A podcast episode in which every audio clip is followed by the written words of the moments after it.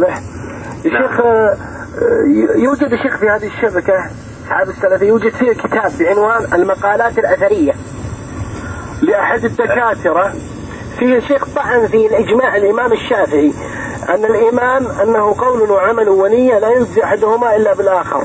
واعترض على إجماع عبد الله بن شقيق آه، العقيلي الذي نقل آه، الذي نقله كان أصحاب النبي صلى الله عليه وسلم لا يرون شيء من الأعمال تركه كفر إلا الصلاة.